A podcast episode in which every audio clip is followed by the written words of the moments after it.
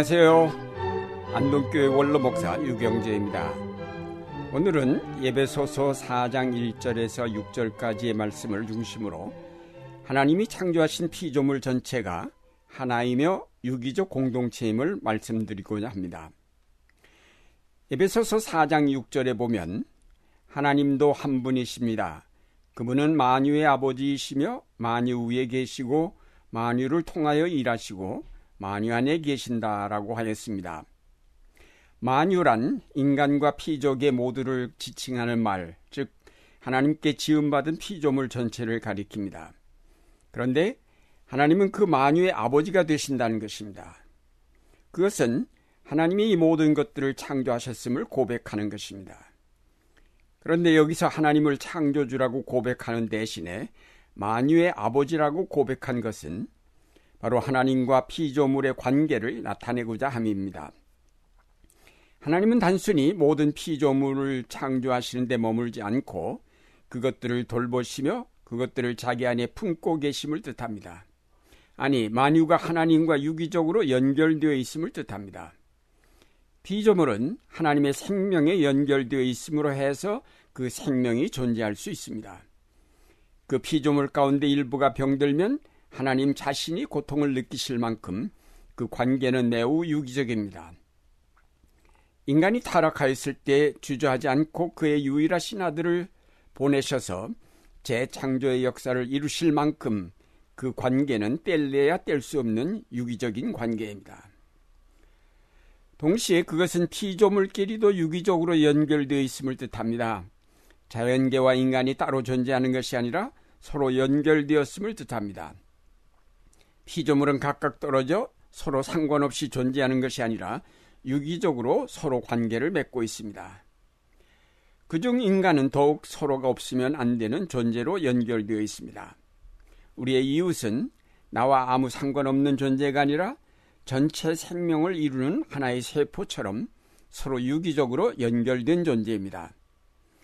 결국 하나님과 인간과 자연은 하나로 연결되어 있는 유기적인 생명체이며 하나님은 그 만유의 아버지가 되신다는 것입니다. 그뿐 아니라 하나님과 인간과 자연이 하나로 연결되어 있다는 사실은 형체를 가지고 사는 세계와 영적 존재들이 사는 세계가 다른 세계가 아닌 하나의 세계임을 말해줍니다. 영적 존재들도 하나님의 피조물이기 때문입니다. 우리가 육체의 생명을 가지고 살아가는 이 세상과 그 육체의 생명이 끝난 후의 세계가 둘이 아니라 하나입니다. 물질의 세계와 영의 세계가 서로 통할 수 없는 완전히 다른 두 세계가 아니라 하나의 세계 속에 존재한다는 말입니다. 그래서 성령이 우리 가운데 오실 수 있고 우리가 성령의 감동을 느끼며 그가 주시는 영감과 은사를 체험하고 그가 깨우치시는 하나님의 뜻을 우리가 알 수 있습니다.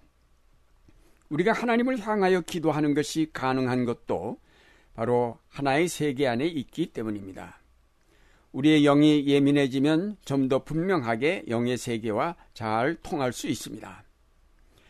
우리가 영적 예민성을 가진다면 영적 존재와 통할 뿐 아니라 자연의 동식물과도 통할 수 있습니다. 식물도 감각이 있어서 음악을 들으면 더 잘 자란다는 것은 우리에게 이미 잘 알려진 얘기입니다. 우리가 영으로 자라게 되면 사람들끼리도 좀 더 잘 통할 수 있게 됩니다.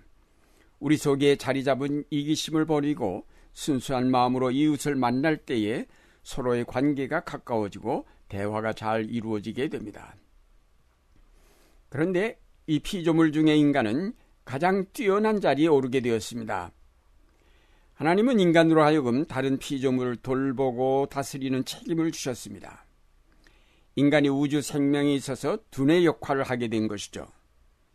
우리 몸에 있어서 정신 활동을 하는 두뇌가 중요한 것처럼 우주 생명에 있어서 두뇌 역할을 하는 인간은 대단히 중요한 위치에 있습니다. 그런데 문제는 그런 중요한 위치에 있는 인간이 암세포적 존재가 되었다는 데 있습니다. 암세포란 내 몸 안에서 생겨난 것으로 이 세포가 무슨 이유인지 자기의 위치 또는 자기의 기능에 대한 정보를 잃어버린 것입니다. 우리 인간이 바로 이런 암세포처럼 우주 생명 속에서 자기가 있어야 할 자리, 자기가 감당해야 할 역할을 잊어버리고 오로지 자기 번영만을 위해서 자연을 파괴하면서 마구 발전하기 시작하였습니다. 결국 우주 생명 공동체에 있어 인간의 문명이 너무 극대화되면서 균형이 깨어졌고 이 때문에 다른 피조물들이 손상되었습니다. 성경은 바로 그것이 죄 때문이라고 분명하게 말합니다.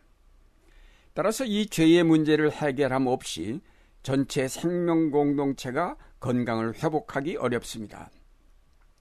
이를 위해 하나님은 그의 아들 예수 그리스도를 보내셔서 십자가를 통해 인간의 죄를 대속하게 하셨고 우리가 잃어버린 정보를 되찾아 제자리를 찾게 하셨습니다. 이렇게 인간의 문제가 해결되므로 깨어졌던 우주 생명체가 회복될 수 있게 되어 하나님은 다시 만유의 아버지가 되셨습니다. 우리가 예수를 믿고 성령의 인도하심을 받게 되면서 우리가 하여야 할 본분은 하나님을 영화롭게 하면서 우주 생명 공동체를 세워가는 일임을 알게 되었습니다. 잃어버렸던 자기의 기능을 되찾게 되었습니다. 물질 문명의 번영과 욕망을 따라 행하던 모든 일들이 바로 전체의 생명 공동체를 파괴하는 것임을 깨닫고 이제는 욕망을 비우고 전체 생명 공동체를 운영하시는 하나님의 섭리와 뜻을 헤아려 거기에 동역하고 그 뜻을 받아 이 땅에 실현해 가는 것이 바로 우리 그리스도인의 사명입니다. 이제 우리는 이 만유를 통일하신 예수 그리스도 안에 있음을 감사하면서 더 높은 생명의 단계인 영의 세계에 들어가기를 힘써야 하겠습니다. 우리 영의 감각을 좀 더 예민하도록 갈고 닦아야 하겠습니다.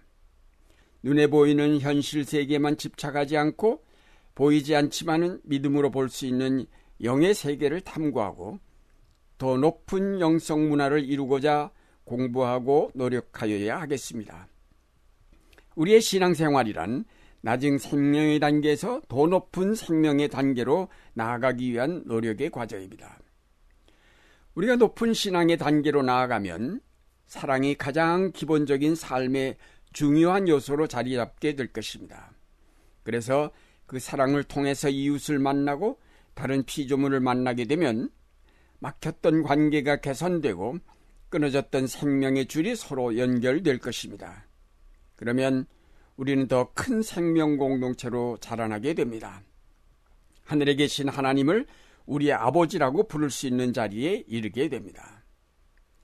이런 관점에서 다시 한번 우리 자신을 돌아볼 때에 새롭게 해야 할 것들이 있음을 알게 됩니다. 전에는 개인 구원에만 집중했습니다만 하나님의 전체 생명 공동체의 한 부분임을 생각하면 개인 구원이란 하나의 과정일 뿐입니다. 그것과 대조하여 사회 구원이란 말을 사용하였습니다만 사회 구원도 개인 구원보다 한 단계 발전한 것이기는 하지만 우주적 구원에 미치지는 못합니다.